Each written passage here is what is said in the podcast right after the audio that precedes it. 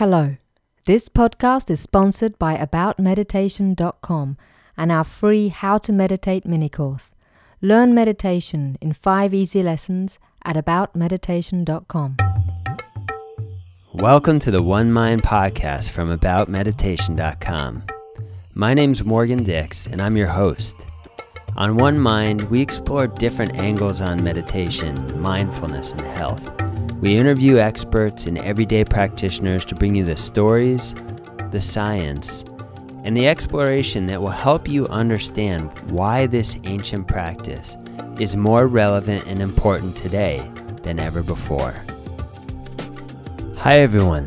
Thank you for joining me today. I'm very excited to share my interview about transcendental meditation with Tom Bershad who is my fellow co founder here at AboutMeditation.com. But before we get into the interview, if you're getting any value from our show, I want to ask you to please let me know. Leave us a rating and a review over on iTunes. Drop a comment. Leave me some feedback. Let me know what moved you. If you had an insight, or maybe you disagree, let me know. Either way, I'd love to hear from you. Our show costs money to run, and your ratings and reviews help us to keep it going. So please head on over to iTunes, leave us a rating and a review. So, back to today's show. As some of you know from a previous episode, Tom is a long-time meditator. He started back in 1973, before I was born, when he was formally initiated into transcendental meditation at the age of 15. He's been meditating with relative consistency ever since. So I wanted to interview Tom today about transcendental meditation, otherwise known as TM, and mostly from this point onward, I will refer to it as TM. I wanted to do this in interview about TM with Tom because a lot of people write to us with questions about this practice. And Tom really has a wealth of in depth knowledge all about this practice. If you've ever wondered about TM, what it is, how it works, how you practice it, the philosophy behind it, this show is for you because we go into all of that. Tom really walks you through the practice of TM based on his own extensive experience. And it's important to say, Tom is not officially affiliated with the Transcendental Meditation movement or organization in any way. This is really coming from his own in depth experience. So you're going to learn about mantras, about the yogic philosophy behind TM, a little bit about what kind of experiences you can have as you practice it, both as a beginner and as an advanced practitioner. And truth be told, we really we just scratched the surface in this interview, but I think you're going to find it super informative and inspiring as well. Tom's combination of passion and precision is refreshing and illuminating. So let's get right into the interview. Tom, welcome to the show. It's great to have you here. Thanks, Morgan. Glad to be here. Fantastic. So I think we can dive right in. And so, some people in our audience, they're going to be familiar with some of your story because we featured it previously in episode 16. But I wanted to ask if you wouldn't mind giving a short recap of how you started practicing transcendental meditation over 40 years ago, but also can you share a little more about your history with meditation, really right up to the present moment? Sure, I'd be glad to. I started meditating around 15 years old. I was introduced to the concept of meditation by some friends at school. And like a lot of other 15 year olds, uh, it's a difficult time of life. You're sort of in between on a lot of things. And like many other teenagers, I felt socially outcast. I felt academically over challenged. I had difficult relationships with uh, family and some friends. Mm-hmm. And I was really looking for something new. So I was introduced to meditation and I didn't really know what to expect. So it turned out that my entire family was very supportive, and all of us went to the TM Center and attended a Friday night lecture where they explained the technique. We all came back the following day uh, for an initiation, which consisted of a person doing some prayers over some incense. We all had to bring a piece, two pieces of fruit, and a white handkerchief as part of the ceremony. Nice. I literally stood there while they performed the ceremony. And then a few minutes later, the teacher turned around and gave me my mantra and explained how to use the mantra and had me meditate for the first time right there in front of them. Mm. We did that for a few minutes. He asked me a few questions to see if I had a proper understanding. I did. And then he asked me to go and meditate where some other people were. So all of us were meditating together for a while. And that was the first time I practiced transcendental meditation. And the rest of that weekend, I meditated three more times and felt very, very relaxed, felt extremely uh, happy in a, uh, for no reason. Mm-hmm. And Monday morning, I went out, did my meditation, and went out to my bus stop where all the other teenagers were waiting for the school bus. And I normally found that to be a very uh, uninteresting uh, place to be. And because of the way that I was feeling internally, I was sort of very social and I very friendly, and the whole experience was completely different. I, I felt very connected to the people that were there, and we just all had a great time. And I felt somehow whatever I was feeling inside of me was projecting out, and other people were actually sensing it, becoming a part of it. Mm. This actually continued to grow and become part of the way that I lived my life. So I would meditate in the mornings, go to school, and interestingly, usually uh, in the beginning, after a couple of hours, I would start to f- sort of fall back into what I would call my normal unhappy state of mind and then I would meditate again in the afternoon, and that would sort of pick me up again. Mm-hmm. Uh, and I'd feel good for a few hours, and then I'd start to fall back into my normal state. And gradually, over I would say a period of about six months, the happier state became more and more permanent. And eventually, it really just became the background for most of my life. So mm-hmm. the normal state of consciousness in a sense, receded and was replaced by this just sense of connectedness and happiness and goodwill toward other people and situations. Mm. You know, I no longer felt that I was a victim of circumstance. Uh, I felt that I had the choice. I had the ability to make different choices. Mm-hmm. I would say I had a feeling that all is well with the world and that uh, I just had a much more positive, optimistic point of view. Right. Ultimately, this led into a complete transformation for me socially. My relationships with my family, my academics improved. Basically, I got it together and uh, ended up doing really well in high school and went on to a really good college and university experience. And I don't want to say everything in my life was just roses, but I think that my internal state became more the frame of reference as opposed to being caught up with dramas in the external world. Right. And even though things still happen, still bad things or difficult things still happen, I was I had a much better attitude in terms of how I dealt with those things. Mm.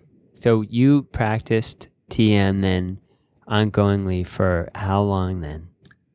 I was a regular meditator from the time I was about 15 until I was in my early 20s, maybe 22, 23 years old. And uh, I actually got fairly deeply into it, studied some of the more advanced practices, went away on some uh, week long retreats. I felt it really improved my life in so many ways that I, I just wanted to know as much as I could about it. When I reached my early 20s, I started to go through a, a change. I graduated from college, started working, eventually met my wife. And it seemed at that point that for a variety of reasons that I just had less time and I began to fall away from my meditation practice. Hmm. That went on probably for about six or seven years. So I still meditated, but just wasn't regular with it. And eventually, I realized in retrospect that I was falling back into more and more of what I would consider the state that I had left when I was a teenager mm. and started to have a more cynical and somewhat less optimistic outlook on life. And then it came to pass that a friend of Margie's, my wife, introduced me to a place called the Monroe Institute. Mm-hmm. And I started to go to workshops there, and that reconnected me with this part of myself and sort of reintroduced me back to this inner state where I felt very connected to everything and, and very positive towards my life. So that was the only period in my life for those six or seven years where I wasn't really a regular meditator. Right. From that point on, I was delving into different types of meditation practices initially I was very loyal to the transcendental meditation uh, context, but at this point in my life, I wanted to understand more of the science behind meditation and the health benefits. And I started to explore a variety of other techniques. And I sort of dabbled, I would say, with different things like Zen meditation. Uh, I practiced other kinds of mantra meditation, mm-hmm. something called Kundalini meditation eventually, through probably another 10 or 12 years or so of, of trying different things, I eventually ended up connecting to a Western Sufi teacher. Tom, one question I have before I want to come back to the Western Sufi teacher, but before we do that, just quickly jumping back, can you say a little bit about the Monroe Institute what was or what is the Monroe Institute? Can you just give everyone a sense of that institution because it's as I understand it, it's a it's a significant institution in the West in, in terms of a, a real anchor for meditation in the West. Absolutely. So the Monroe Institute was founded back in the 1950s, I believe, by a guy named Robert Monroe, and he was uh, at that time a an early entrepreneur in cable television, owned some radio stations and things of that nature. So he was a pretty traditional business person. And at a certain point, he began to have what people would call out of body experiences. He literally visualized himself leaving his body and traveling to different places. And this experience, uh, as you can probably imagine in the 1950s, was really startling. He thought he was going a little crazy. Mm-hmm. He went to a psychiatrist. The psychiatrist couldn't find anything wrong with him. He tried various medication. Nothing stopped the experience from happening. So eventually, he decided to do what any uh, enterprising individual would do. He began his own institute, recruited uh, some research help, and started to uh, run studies and experiments. And eventually he collected a lot of data and was able to teach other people how to do this. And from his research, he invented something called binaural technology, which has to do with uh, frequencies that are played in both ears that actually stimulate different parts of the brain. That's amazing, right? So for everyone who doesn't know, binaural technology, it's it's an extremely popular meditation modality. But Tom, I didn't, I wasn't aware. I had forgotten that that really started at the Monroe Institute. Yes, I think the actual research that discovered binaural technology was done by other more university level researchers, but it wasn't something that was actually being utilized. Yeah. And Monroe actually took the concept and be and developed applications for it. Mm. And through that technology, he was able to stimulate through sound frequencies different parts, sort of light up different parts of people's brains, which allowed them to then have these experiences without years of training and preparation. Got it. It turned out to be an incredible way to give people a profound experience so that they could actually know for themselves that these things were possible. Mm-hmm. To a large extent, that was the mission of the Monroe Institute to become a gateway to these types of experiences. It wasn't specifically touted as a training or long-term training program so much as a way for people to to gain the experience and then apply that in in other ways through other various kinds of practices such as uh, transcendental meditation and other other meditation practices. Mm-hmm, mm-hmm. That was great. Because we have a lot of ground to cover in this interview, let's jump forward to the part of your story where you were beginning to tell us about meeting your Sufi teacher. Sure. At the point at which I made contact with this Sufi teacher, he was a direct student of a fellow named Idries Shah, who was a very prolific writer and teacher to many thousands of people all over the planet, really.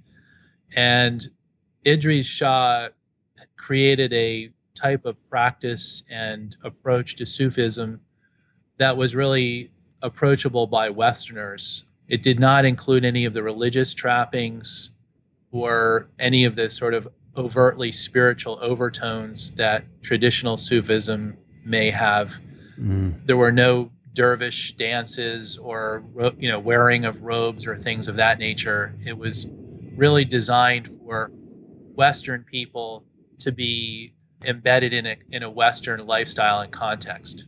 So my teacher learned directly from Shah and then founded his own teaching context in the late 1990s. I was one of the first people to approach him and ask him to instruct me. Hmm. And uh, we became very close, and I would visit him in his home in Mexico three or four times a year. And to this day, I still maintain contact with him, although I don't visit him anymore. I still engage in the practices and use the techniques that he has taught me. It's a much deeper involvement than transcendental meditation for me personally, but it also fills the same role as a meditation system and technique that literally changes my consciousness and my perception of uh, my world on a daily basis. Mm-hmm.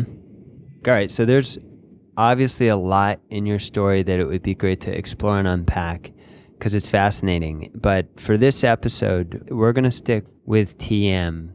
And since I believe really that's a topic that you, our listeners, are very interested in and have asked us about, and because it's really one of the most popular, celebrated, and mainstream systems of meditation in the West, we're going to now really pivot just to speak about that because Tom has a depth of experience in that. And so I thought it'd be great, Tom, if you could tell us a little bit more about. So, for example, a lot of the que- questions we get are very simple. It's like, well, what exactly is transcendental meditation? What is TM? What is the exact practice that people are doing? Well, I think the simple way of, of explaining it is that when you learn TM, the first thing that you'll be asked to do is to attend a very brief lecture and brief means about an hour or so with q&a afterwards and in that hour they introduce you to some very basic concepts that will be important in not only the practice of transcendental meditation but also gives you a context for what it is that you're actually doing and you know why it works and how, Mhm. and how it works so I think in simple terms, I'll, I'll just cover a couple of the highlights. Uh, they introduce you initially to the idea that the thinking mind, the part of ourselves that has thoughts, is actually a surface aspect. Most most people are aware that we have a conscious mind and a subconscious mind, and perhaps even an unconscious mind. And from the TM way of thinking of things, the conscious mind, which is what we normally associate with our day to day thoughts and way of thinking about the world hmm is really just this surface layer. And there's all this really amazing deep level stuff that goes on behind the scenes all of the time that we're just not aware of you know including our heart working properly and our food being digested. Right. and uh, you know memories that we may have had that we don't actually consciously remember that influence the way we respond to things and so forth even deeper than that there is a stillness at the core of us that the tm people refer to as the absolute.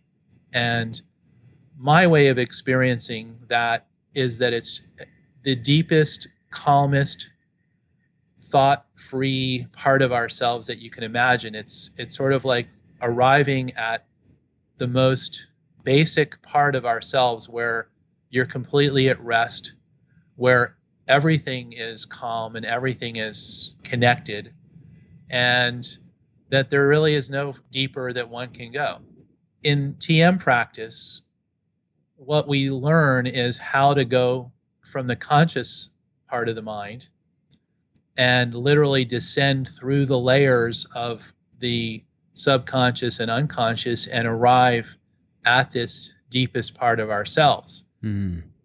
And what we're actually doing, and again, this is the TM way of, of talking about it, is that as we descend through these parts of ourself, we literally make those areas conscious, whereas normally they're not.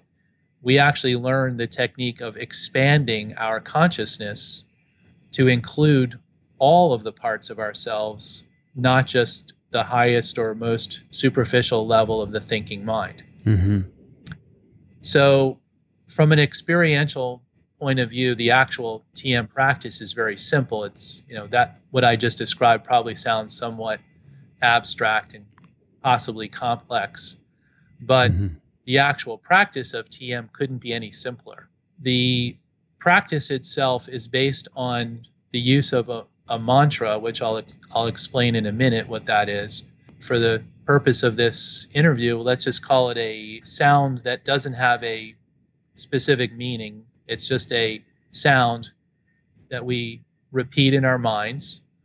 And quite simply, as you repeat the sound, you have the intention of just relaxing and allowing and letting go. hmm And by doing that, what happens is that the thought of that sound becomes more and more abstract. So the process of, of meditation is very simple. One repeats the mantra, and as you repeat the mantra, you have the intention of letting go. And as you let go, the thought by itself and on its own starts to become less distinct. Initially, it may seem as though you're repeating a sound inside your head, as though you're actually saying it with your voice. It's like a very clear repetition. And then as you start to let go, you move to a place where the thought is more a thought about that sound.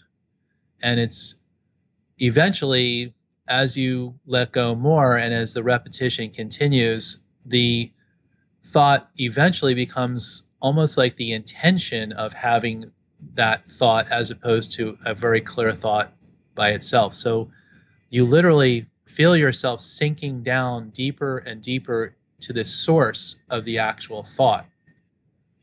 Eventually, you reach the point that I described earlier where it's literally the base of consciousness itself. Hmm. And it's almost as though you're feeling the sensation of floating deeper and deeper into your own consciousness. And the distinctness of everything becomes less and less. And the final uh, resting point is this extremely calm, extremely relaxing, extremely profound state. It's almost, in modern terms, like rebooting your brain at that point. You've Hmm. Pressed the off button and now everything's off and you're just sitting there in a complete state of rest. For the novice uh, meditator, this actually may not even be an experience at all in the beginning. It's very normal that when people first start to meditate, they sort of get less and less distinct, and then they realize that they've just come out of something. It's almost like they're waking up. When you say they get less distinct, what do you what does that mean? It's sort of like following a thought to its origin. So in the beginning, uh, you'll be you'll sort of be saying mantra, mantra, mantra, sort of almost like it, you're saying it out loud in your mind. Yeah. As you begin to let go, you have this effect that happens that you're sort of going mantra, mantra, mantra, and then you realize that there's sort of a deeper level where it's actually you're thinking about that sound as opposed to actually saying it out loud in your mind. Right. So the mantra becomes less distinct. It transitions from an, a very overt mental repetition to more of a thought about the mantra. And then a deeper level would be realizing that there's even more of a core origin, which is sort of the intention of having the thought to say the mantra. And Got it. Yeah. So you're you're like in a sense you're literally following a thought to to the source of all thoughts. So when you're talking, how I understand this and also experience it as you're talking about it, there's a quality of well, there's the quality of letting go that you described. Probably letting go of layers of distraction and the sort of superficial mind that we're usually engaged with. But it sounds like your focus becomes deeply absorbed in this inward sound and that you're in a certain way you're kind of penetrating it and does that is that resonate i mean because as you describe going into that source there's a sense of self that's um again it's it's challenging to describe but undivided yeah i, I think that's that's very fair. Uh, it's also going to be influenced by the level or length of time someone has practiced meditation. Uh, as I described earlier, what meditation, or especially this particular type of meditation, does is it gradually makes parts of the mind that normally are remain unconscious or mm-hmm. subconscious so, you know these parts of the mind are now available to our conscious mind. So we're actually literally expanding our consciousness through this technique and including more and more of ourself. So at a certain point when you reach this state of rest, you're literally experiencing your whole self and different experiences may come about over time with that particular experience. A more advanced meditator may have an extremely profound experience of wholeness and connectedness to everything. Right.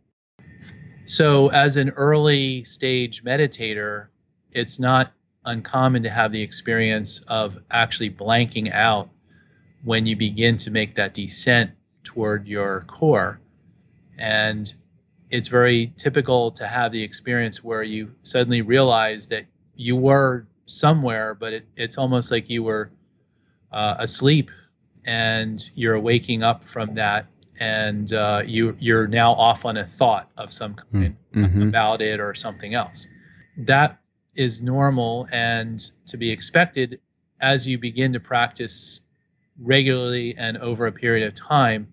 The clarity of all of those experiences will become sharper and more defined, and you'll have much greater uh, ability to really discern what's actually happening when you go through these uh, experiences. Mm, got it. So this kind of getting really to that core stillness that you described, that isn't necessarily something that someone's going to experience out of the gates.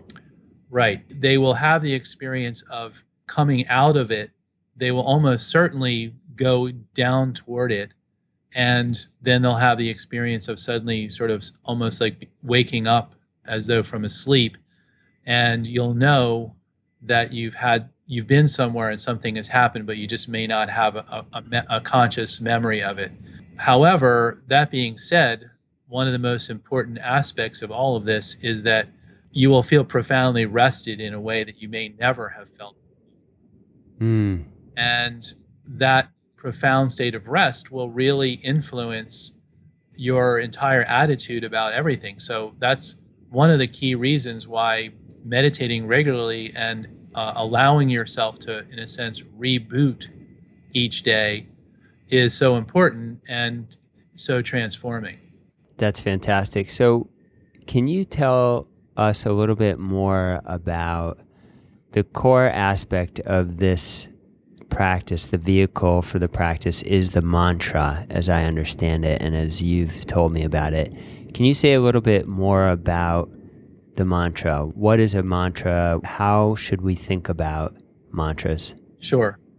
Okay, well, you know, transcendental meditation really comes out of a yogic tradition, just like yoga, as most Westerners are familiar with it. Most of the people that practice yoga practice the physical exercises known as hatha yoga, but yoga is actually a thousands of year old system and it includes meditation, breathing exercises, and other types of activities.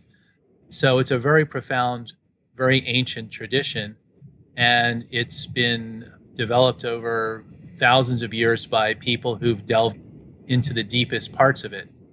So, mantras, by the TM perspective, are a bit of a delicate matter people, if they've had any exposure to TM, they may be aware that you're not supposed to tell other people your mantra. The main reason for that is that once you're given the mantra, you say it out loud the very first time when you're with your teacher and you repeat it several times so that they know that, that you have the correct sound.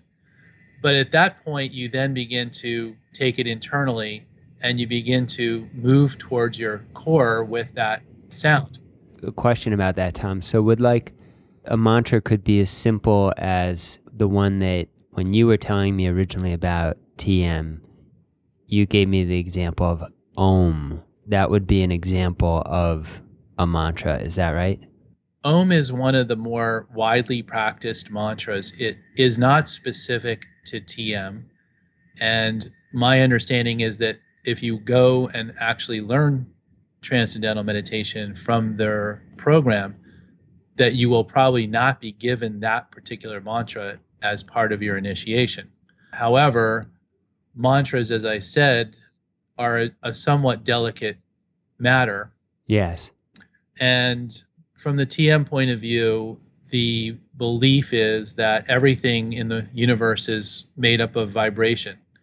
And I believe our scientific uh, community would agree with that that everything that occurs in nature is a sound has a certain frequency and is a, a vibration of some underlying uh, medium. The tm people would say that that's actually consciousness that the universe is alive and conscious. Uh, a physicist would would say that that's the essential matter or energy that the universe is made out of, and they wouldn't probably say any more than that. But uh, I think both ways of looking at it agree on the concept that everything vibrates and generates a frequency. Mm. So the TM people would say that it's important to select a frequency which has a positive sound quality. And Om, having been used by millions and millions of people for thousands of years, probably is a, is a good one. right. Another version of Om is Aum. You'll often see it uh, written as A U M. I believe that the origin of that one is that if you simply open your mouth and make a sound, the ah sound is the most basic sound that a human being can make. And as you close your mouth and continue to make that sound, it'll go mm. So um is actually probably the most fundamental sound that a human being can make. Mm. And from that point of view, it's probably safe to bet that since we're built to make that sound, it's probably okay to do that one as well. Got it. So there are a number of mantras that are well known. Those are two. uh, that are, are pretty good. And maybe if people are interested, we can do a little bit of research and find some others that uh, we can send out to people if they're curious about that. That's that's sort of the TM perspective. That you know the the Western scientific community is probably not as interested in the frequency aspect of this. I know that Herbert Benson, who's a Harvard-based uh, medical doctor, has done a lot of research on meditation and even studied TM and has sort of taken the fundamental aspects of it and created something called the relaxation response. And he suggests using the numeral one or just repeating one, one, one as a alternative. I don't know and I can't vouch for the quality of that particular sound, but according to Herbert Benson, people do realize great benefit from using that particular sound as well. So far be it from me to argue with Herbert Benson. Your point being that the, it's likely that the TM folks in general would take issue with that or not necessarily agree with him because they would they have more specific guidelines for choosing mantras. Right.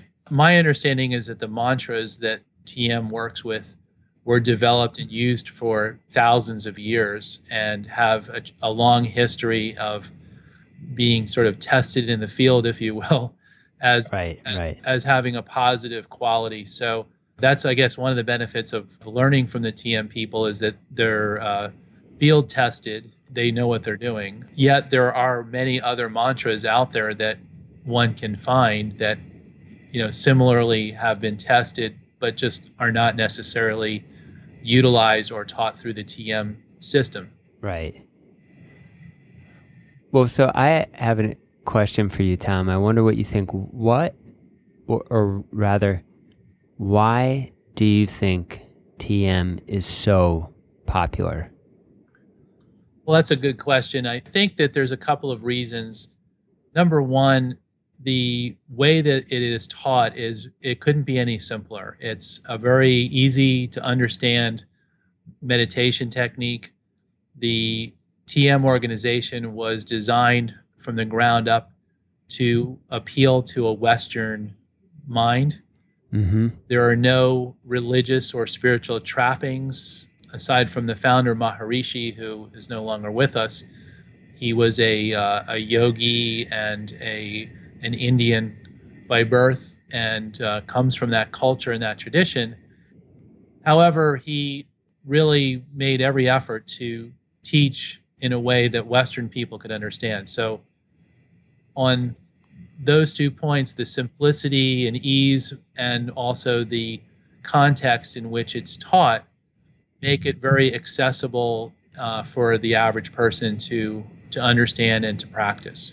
Mm-hmm in the end, would you say that TM, although in a certain way it benefits from the two attributes that you described in terms of giving it this sort of mainstream appeal and popularity, ultimately, my, my sense is that TM like a lot of practices, whether it's insight meditation which is another one of the very popular ones, maybe mindfulness based stress reduction. Ultimately, all these practices we can relate to as different streams that point to that same source ultimately that you were describing that that deep center of stillness. Would you agree with that characterization? Absolutely. I imagine it if you visualize a mountain that there are different pathways that all reach the top of the mountain, but they each one has a has different characteristics and different uh, approaches, but ultimately they're all leading to the same result. Yeah. That's how I think about it too. And I think it's it's important for people to understand that and also because a lot of people struggle. They're overwhelmed with the sense that there are so many paths to choose from, different approaches, teachers, techniques, schools. Where do I begin? And part of the reason we wanted to do this interview is just like we do in the podcast, we like to expose people to different types of meditation, but we also try and give the sense that in its essence, meditation is really pointing you to the same thing. You're, you're looking, to use your metaphor, at the same peak, or you're looking to really cultivate that vehicle in yourself to access that same fundamental stillness. And we feel it's important to talk about some of these more popular ones like TM. I would agree with that.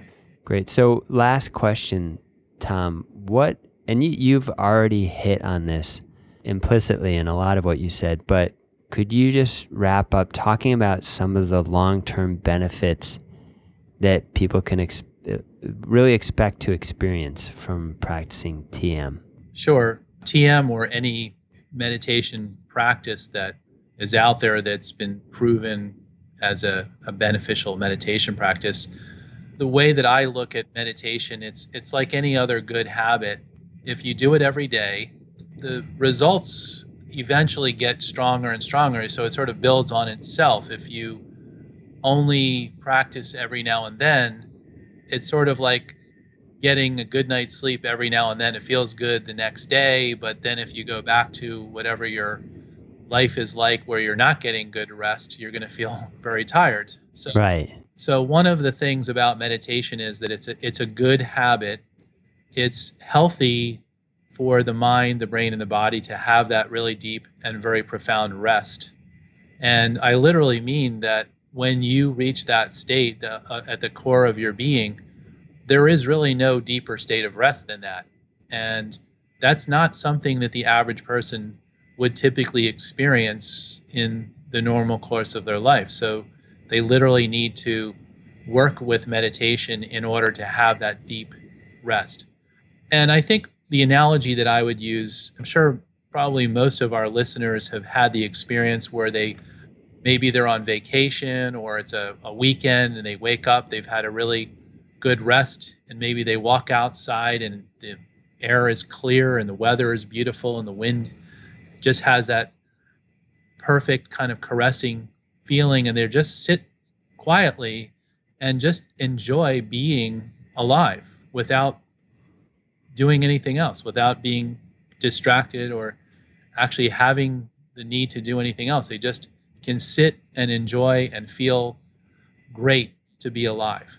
And I think that that is, in a way, one of the long term benefits of meditation is that it literally brings you to that state as a normal course of your life and during during your day and allows you to access that state much more easily whenever you need it. So if you're in a particularly stressful situation or things are difficult, it's a lot easier to access that place in yourself where you can feel that way about your life and the world. So it makes the tough parts of life easier in that sense. It also creates a, an interesting state where instead of being so caught up with all of your thoughts and worries and the things that we focus on on a daily basis, instead of that being the main part of your experience, it creates kind of an interesting condition where you actually have the sensation of being able to rise above that and it's almost as though there's a deeper part of yourself that's watching this other part and is aware now that the thoughts that you're having are just a part of you instead of overwhelming you. You literally have the ability to focus or not on your thoughts or your your worries. And it allows you to make decisions and work from a place of calm and really make better decisions about things that you do in your life and gives you more choices to do things differently than you might do from a more reactive state of mind, which is, is more typical.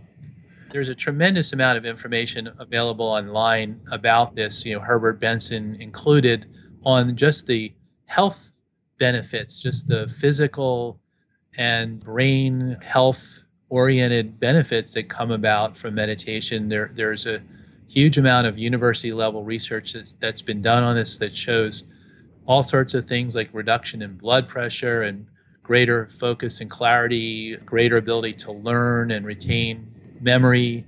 I'm not going to go into all the details because there is so much information about it, but I think that there's no question that from a inner and outer perspective that meditation will definitely improve your life. That's fantastic. Thank you, Tom. I am also going to link because we have some articles featuring some of that research. Everyone, you can check those articles out in our show notes. I will post those and link those. You can find those at onemind.com. So definitely check that out. Tom, this has been fantastic. Thank you so much for joining us. This was great. Morgan, thanks for having me. It's been an enjoyable experience for me to talk about these things, and I'd be happy to do it again anytime. We will definitely do it again soon. Thank you. Thank you. So I hope you enjoyed my interview with Tom Bershad. If you want to contact Tom, you can do that through our website at aboutmeditation.com and just use the contact form on our website. And if you want to follow up and learn more about TM, I've included some links in the show notes for the episode. You can find those, the show notes, over at onemind.com. That's www.onemind.com. And if you enjoyed today's show, why not pay it forward? There's different ways you can support us. Let someone else know about the show. Recommend us to your friends, share this episode on Facebook. It all helps. And of course, please leave us a rating and a review on iTunes. Also, today's show is sponsored by our free How to Meditate mini course. This free five part course will only be available for a short time longer. Over 6,000 people have already matriculated through this free course with extraordinary results. And you can still sign up at aboutmeditation.com, but only for a little bit longer. That free course is going away soon. So today we're going to end with two quotes from one of the all time great students of transcendental meditation, George Harrison from the Beatles. And he says, I remember thinking, I just want more. This isn't it. Fame is not the goal. Money is not the goal. To be able to know how to get peace of mind, how to be happy, is something you just don't stumble across. You've got to search for it. And then this from the famous tune Within You Without You on Sgt. Pepper's Lonely Hearts Club Band. Try to realize it's all within yourself. No one else can make you change, and to see you're only very small and life flows on within you and without you.